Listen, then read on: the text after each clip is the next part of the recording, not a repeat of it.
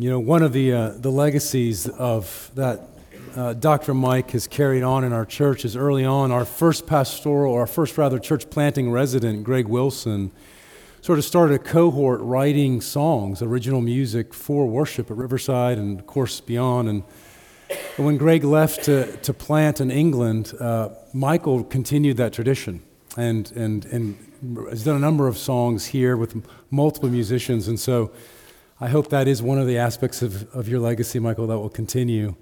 Um, writing songs is what it's what saints do. The church has always been a singing people. And it's because we have really good reasons to sing. And so, with that said, I want to turn to a song. In the Gospel of Luke, if you would turn in your Bibles with me to the Gospel of Luke, to Luke chapter 1. We're going to look at two songs. We'll begin just by looking at the Song of Mary. And we'll begin, for the sake of kind of some context to her song, verse 39 of Luke's Gospel, chapter 1.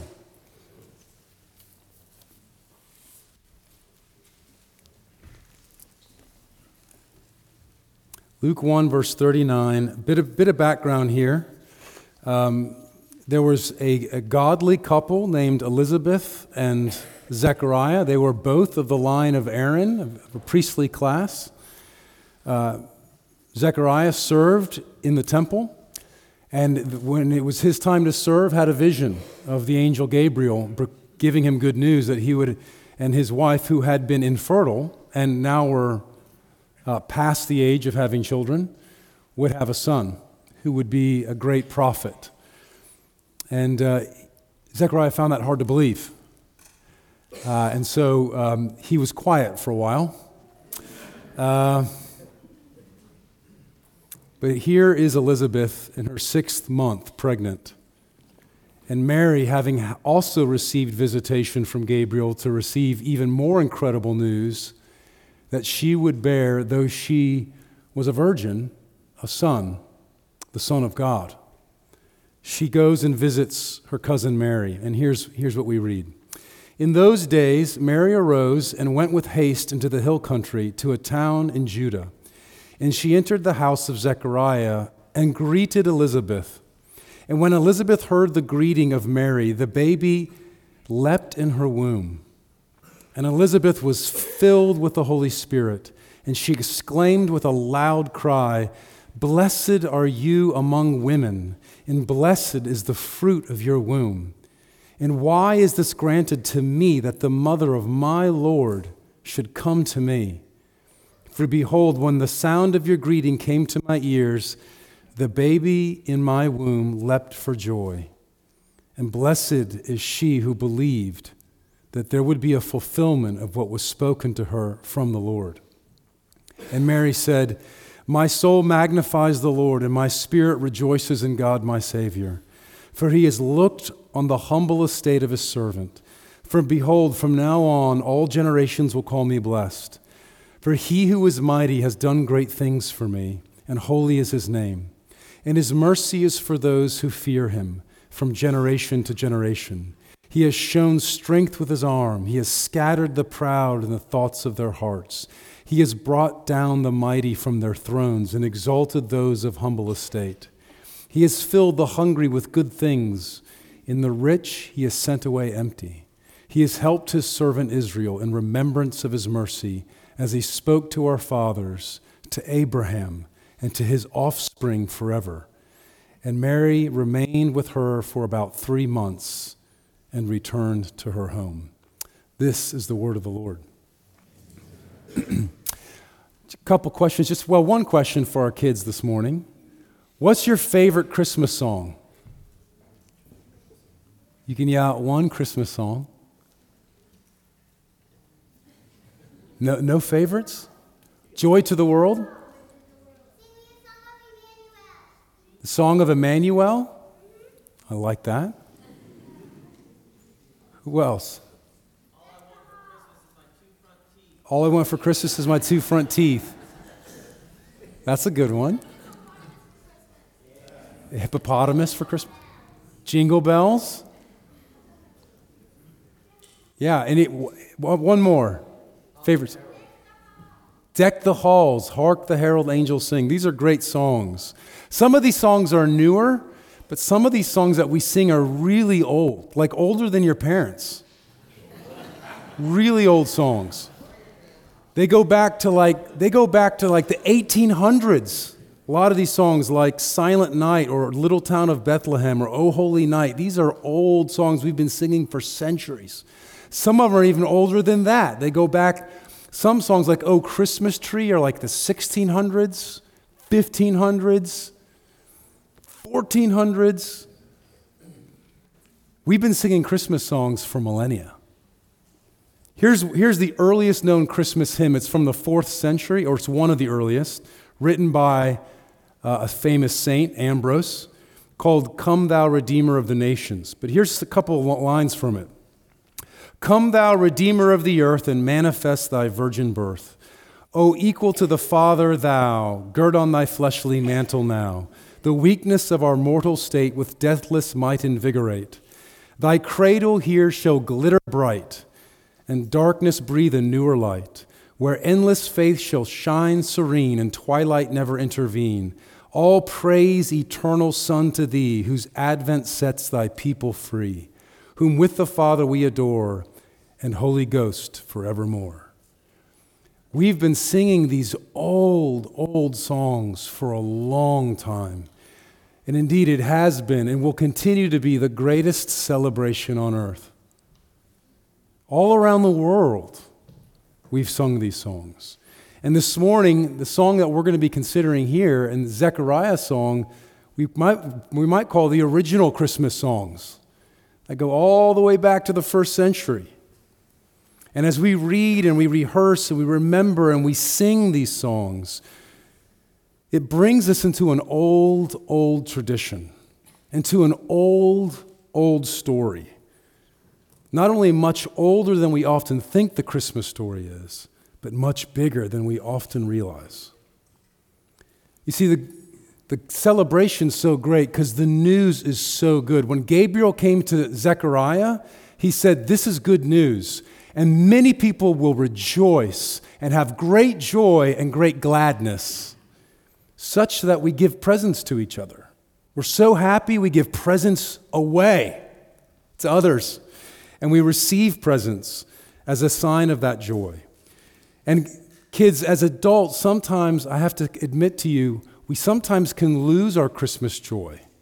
And as adults, we try desperately to re enter the Christmas joy that we remembered experiencing even as kids. And sometimes we can do that nostalgically by trying to remember our own childhood. But the key to Christmas joy isn't remembering our childhood, but His. And going to His nativity. Remembering the eternal God who was born in the manger for us and for our salvation. And so I want to pray for us and pray for your time as you prepare to reflect on some of these things in your class. Would you pray with me? Heavenly Father, we're so grateful for the kindness and grace and mercy of your good gift in Jesus. Help us remember it now. Help us to rehearse it, to recite it. Help us to sing it. Lord, open our hearts to the great joy of your good news in Jesus. It's in his name we pray. Amen. At this time, Children's Church is dismissed, as well as Crossroads. And as our kids are making their way there into their, to their classes, I want you to jump with me to verse 67. We're going to consider, well, actually, before we do that, I want to reflect further on Mary's song. Look again at verses 50 through 55 of Mary's song. This is sort of midway through Mary's song. She sings, And his mercy is for those who fear him from generation to generation. This is a, a song that carries through the generations, not just in Mary's day, but before Mary. He has shown strength with his arm. He has shattered the proud in the thoughts of their hearts. He's brought down the mighty from thrones, exalted those who are humble. He's filled the hungry with good. He's sent the rich away empty. He's helped his servant Israel in remembrance of his mercy as he spoke to our fathers, to Abraham, and to his offspring forever. This, this song of Mary is a bit of a remix, a redux of songs sung by psalmists and poets and prayers and prophets long before her. There's a French Christmas carol. In English, we'd render it, He is born the heavenly child. But it has this line Tis 4,000 years and more, prophets have foretold is coming. Tis 4,000 years and more have we awaited this happy hour. Long before Mary, this song has been singing in the hearts of saints, waiting and waiting for the promised blessing of God. In fact, as many students of Luke's gospel point out, Mary is not singing this song from thin air. She didn't pull this out like a musical in a spontaneous moment. This is very much a remix of the song or prayer of Hannah, the mother of Samuel. Another woman who was maybe very forgettable in the ancient world very easily overlooked, and she was overlooked even by her own family and misunderstood. But the Lord saw her, and the Lord blessed her and answered her prayer. And in response, she gave Samuel to serve in the temple at Shiloh. And in, in commemorating him, she prays this prayer. I'm just going to read some snippets of it, but see if it doesn't sound familiar. My heart exults in the Lord, my horn is exalted in the Lord. The bows of the mighty are broken, but the feeble bind on strength. Those who are full have hired themselves out for bread, but those who are hungry have ceased to hunger. The barren has borne seven, but she who has many children is forlorn. The Lord makes poor and makes rich. He brings low and he exalts. He raises up the poor from the dust. He lifts the needy from the ash heap to make them sit with princes and inherit a seat of honor. Mary here knows Hannah's prayer. She's imbibed it deeply. She has searched her scriptures because Mary herself is a woman in a backwater town in a forgotten part of the Roman Empire. She was easily overlookable, easily invisible, but God saw her. And she searched his scriptures looking for hope looking for promise, longing. She drank deeply of God's word. And when she sang, she sang richly. She set her mind and heart on the great and gracious heart of her God. Interestingly, the song of Hannah ends perplexingly with a reference to the king. There's no king in Israel. There's no king. Hannah becomes the first witness to David's throne in the book of Samuel. She ends with this The Lord will judge the ends of the earth, he will give strength to his king. What king? And he will exalt the horn of his Messiah. Hannah bears witness to the Messiah. Zechariah's song picks up the theme of, of Hannah's prayer, of this horn being exalted. Look with me, Zechariah's response as his, his tongue's finally loosed with the, birth of his son, and he names him rightly John, though no one has that name in their family.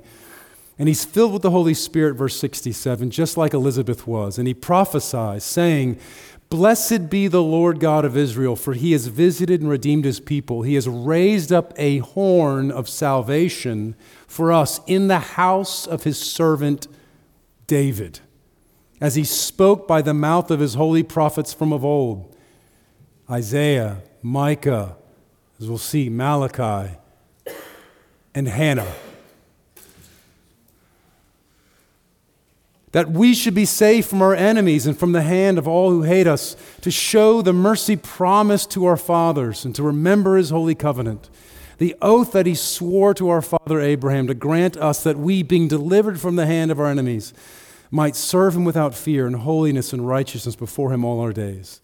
And you, child, speaking now to little John, will be called the prophet of the Most High, for you will go before the Lord to prepare his ways, Isaiah 40, to give knowledge of salvation to his people and the forgiveness of their sins, because of the tender mercy of our God, whereby the sunrise shall visit us from on high, to give light to those who sit in darkness and in the shadow of death, to guide our feet into the way of peace.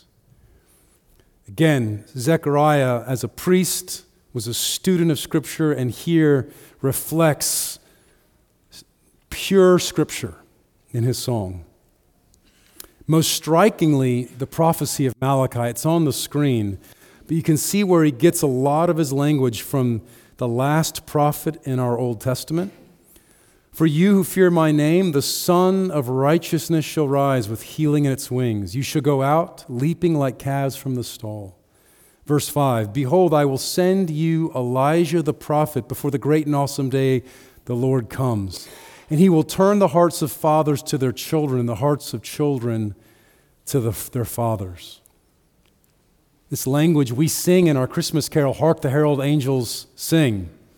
Hail the Sun of Righteousness, light and life to all he brings, risen with healing in his wings. Zechariah sings of this coming Elijah, his son, in the spirit of Elijah. How did he know? Zechariah, did you know? He knew. How did he know? Gabriel told him.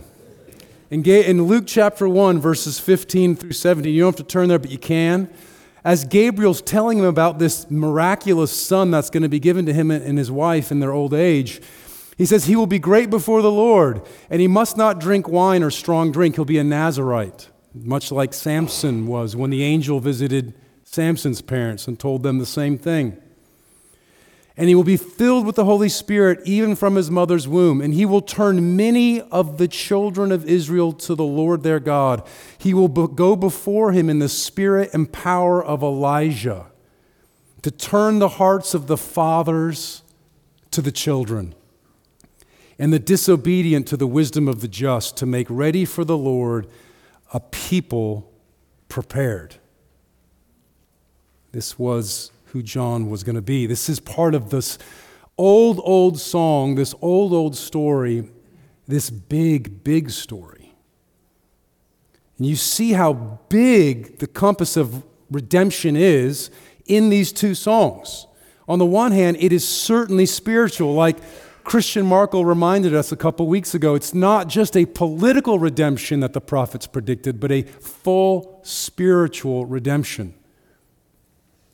And we see that, and he proclaims here in verses 77 and following the forgiveness of sins that's going to be given to his people. That they will be restored to true worship, to worship the Lord in righteousness and uprightness. It's, the language here is very much uh, taken from Micah's uh, prophecy, Micah chapter 7, that's also on the screen. Micah prophesies this. These are the last two verses of Micah. What a way to end. He will again have compassion on us. Yahweh will have compassion on Israel. He will tread our iniquities underfoot. You will cast all our sins in the depths of the sea. You will show faithfulness to Jacob and steadfast love to Abraham, as you have sworn to our fathers from the days of old. Our sins will no longer divide us from God's benevolent purposes. They will no longer be a barrier between God and us, between God and His promises, or between us and His promises. Rather, according to His benevolent promises, our sins will be utterly forgotten, cast into the depths of the sea, so that now we can serve God with a clear conscience, not because we finally reformed ourselves and got all of our acts together but because he simply cast our sins into the depths of the sea and forgot them. That's really good news. That's a reason to sing. My sins have been utterly forgotten by my God. But it's even bigger than that. We as Christians have had a tendency historically to spiritualize the promises of God and to turn them into into invisible realities. They're spiritual, not physical. They're, Uh, uh, we, we blame Israel for longing for a political Messiah who's going to conquer their enemies. But what does Zechariah sing about under the inspiration of the Holy Spirit? Lord, save us from the hands of our enemies. You're doing it. You're going to do it. And indeed, He is. This salvation is political and social as well as spiritual. It was the promise that was given to David. When God made his covenant to David in 2 Samuel 7, he said, David, I have been with you your whole life. I have, I have saved you from the hand of your enemies. And I'm going to appoint a place for my people Israel, and I'm going to plant them so they won't be disturbed, and no longer will violent men afflict them like they did in the days of the judges. You're going to give my people rest. Rest from all your enemies, he said. This is part of the promise of Messiah. I mean, Mary's song sounds like she's talking a lot about social and economic justice doesn't it? She talks about class upheaval, verse 52. You've brought down the mighty from their thrones, you exalted those of humble estate. That doesn't mean people just have humble hearts. That means the poor, the oppressed. They're going to be lifted up, she says. Here, echoing Hannah's prayer. There's going to be economic upheaval. The rich are going to be sent away hungry, and the hungry are going to be satisfied. We know this, it's in our Christmas songs, O Holy Night. Truly, He taught us to love one another. His law is love, and His gospel is peace. Chains shall He break, for the slave is our brother, and in His name all oppression will cease. That song came out in the 1860s, I believe. It wasn't fondly received in the South like it was in the North. I wonder why. Jesus' salvation is much bigger than merely spiritual. It is the liberation of the oppressed as well. It is for the making right what is wrong in our world. As we'll sing in a moment, no more let sins and sorrows grow, nor thorns infest the ground. He comes to make his blessings flow. To the confines of the walls of this church? No as far as, sing it out, as far as the curse is found. And every nook and cranny of this cursed earth will be filled with blessing. That's how big it is. It is a big, big story. It's really good news. Christ's crucifixion wasn't an overlooking of worldly powers still less an unfortunate crashing up against them in his good intentioned, if naive, spiritual revolution. No, when Jesus was arraigned before the Sanhedrin or before the court of Pilate, it wasn't finally Christ who was on trial, it was them, and they were found guilty. Christ's crucifixion was the devastating judgment and divestment of the world's authority. As Paul wrote of God's wisdom revealed in Christ, none of the rulers of this age understood it. If they had, they would not have crucified the Lord of glory. But of course, they did, and so ironically accomplished the divine plan of redemption. With Christ, now exalted above all earthly powers, reigning supreme over every nation, every king, every governor, every dictator, every president, bringing his rule to bear not through domination and control, but through the gentle mission of the peaceful church, patiently, in love, and in suffering like their Savior, declaring good news for all peoples everywhere. That's what we're doing. And so, my friends, it is our great privilege and task now to joyfully, patiently, and with great hope bear gentle but bold witness to all earthly powers that Jesus is Lord. He makes the nations prove the glories of his righteousness.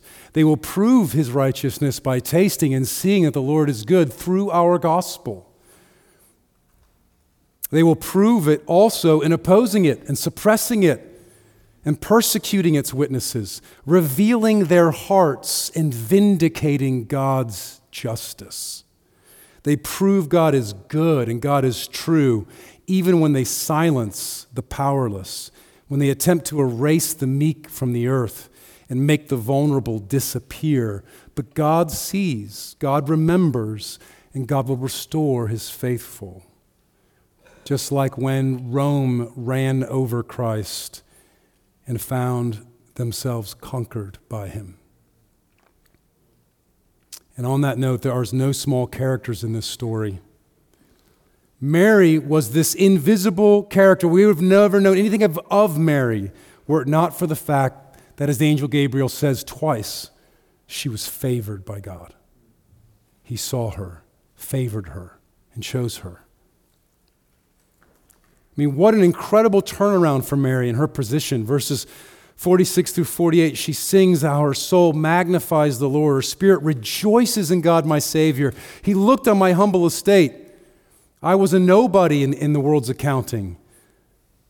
For behold, from now on, all generations will call me blessed. Indeed, they have, and will continue to do so. Young Mary was ideally suited to declare these praises of Israel's hope. It, Mary was a microcosm of faithful Israel small, forgotten, overlooked, but favored in God's eyes and chosen by Him, His servant. And so she now bears witness. Luke's gospel's sort of, it's been noted, is the first witnesses to Jesus, the first-born witnesses to Jesus. Unborn John bears his own witness. The first-born witnesses are women. And the first witnesses to his resurrection are women. And this is what God ha- does to reveal His glory, His goodness. And her great joy is the fact that she has been chosen and loved and honored in this way.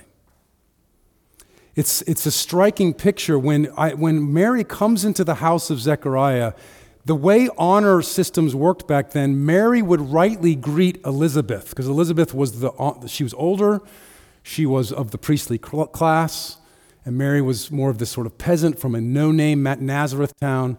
So for her to come and she rightly greets Elizabeth and would bless her. But what happens is Elizabeth ends up honoring Mary instead, doesn't she? Twice she says, As soon as I heard the, your greetings, my baby leapt for joy. What, what honor have I done that I deserve that the mother of my Lord should come to me? And she blesses her. Blessed are you, Mary, among all women, and blessed is the fruit of your womb. This is what the Lord does. He honors the humble, and he humbles sometimes the honored. On the, on the screen is a, is a picture I've showed you guys a couple of years ago it's a print I have in my office. I keep it up year round because it's one of my favorite pictures from the scriptures. And uh, it's, that's, a, that's Elizabeth uh, with her head, you know, jacked up in just pure laughter. Uh, and that's, that's Mary, who also knows that she's pregnant. And they're just laughing with joy. And I want to note that though Luke's gospel feels like at first like a musical, everybody's breaking out into singing. You know, I want you to know Mary and Elizabeth were not sort of walking around like we do in musicals with a permagrin on. Life was not easy for Elizabeth. We know in chapter 1 that she says when she finds out she's pregnant, the Lord has removed my reproach among the people. Because though she was a righteous woman, because of her infertility, a shadow of shame hung over her. Why had the Lord not blessed her? What was wrong with her? What did she do wrong? The Lord vindicates her in her day.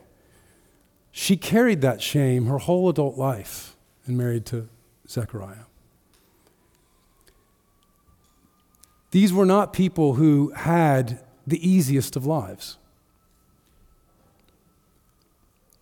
I've, I've quoted this before as well, but Ray Ortlund has said a couple of times history is the story of tired people doing hard things. Elizabeth and Mary were tired people doing hard things. It's just called adulting, isn't it? tired people doing hard things is the human experience. But what's that's ordinary. There's nothing extraordinary about tired people doing hard things. What's extraordinary is tired people doing hard things rejoicing. The weary world rejoices. And they are rejoicing because of the greatness of this news. This joy isn't just for the weary, my friends, it's for the discouraged and for the disappointed and the grieving. Y'all, one, one Christmas song we don't sing a lot is I Heard the Bells on Christmas Day. You guys are familiar with that one? It was penned by a great American poet, Henry Wadsworth Longfellow. In 1863, he penned, he penned it after he was an abolitionist, and his son, for the cause, went and joined the Union Army, and he got shot and the bullet hit his spinal cord. And it, the news was much worse than it proved to be regarding, regarding his recovery. But when he learned that, he sat down and wrote this song on Christmas Day. And here's what he wrote And in despair, I bowed my head. There is no peace on earth, I said. It's the middle of the Civil War. For hate is strong and mocks the song of peace on earth, goodwill to men. You ever feel that? Two years, two years later, this poor man would lose his beloved wife. He dearly loved her. Her dress caught on fire. She burned to death. And he, trying to put it out, burned his own face, which is why, whenever you see pictures of him in his old age, he's got this long beard because he stopped shaving from the, from the injury. It, the grief was so shattering, he thought he would be institutionalized. Over the Rhine has a great little, uh, little town of Bethlehem redux, and it goes like this There is no peace in Bethlehem, there is no peace in sight. The wounds of generations, almost too deep to heal, scar the time worn miracle and make it seem surreal.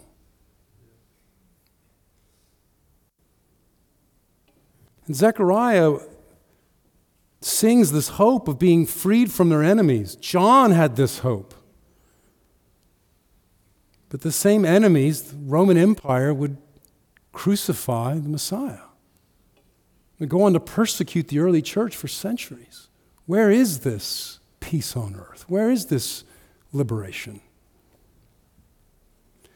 But the song that Longfellow wrote ends with this line after there is no peace. There's no peace in Bethlehem. There's no peace in Jerusalem. There's certainly no peace in Gaza. It ends with this then pealed the bells more loud and deep God is not dead, nor doth he sleep. The wrong shall fail, the right prevail. When peace on earth, with peace on earth, goodwill to men. What's the difference? He simply believed the good news. That's what Uh, the highest praise Elizabeth can give to Mary is verse 45. Blessed is she who believed that there would be a fulfillment of what was spoken to her. Think of how unbelievable what Mary heard was. I mean, it was hard for Zechariah to believe that in his old age he was going to have a son. But she's a virgin, right? That's, that's far fetched. You're going to have a kid. Really?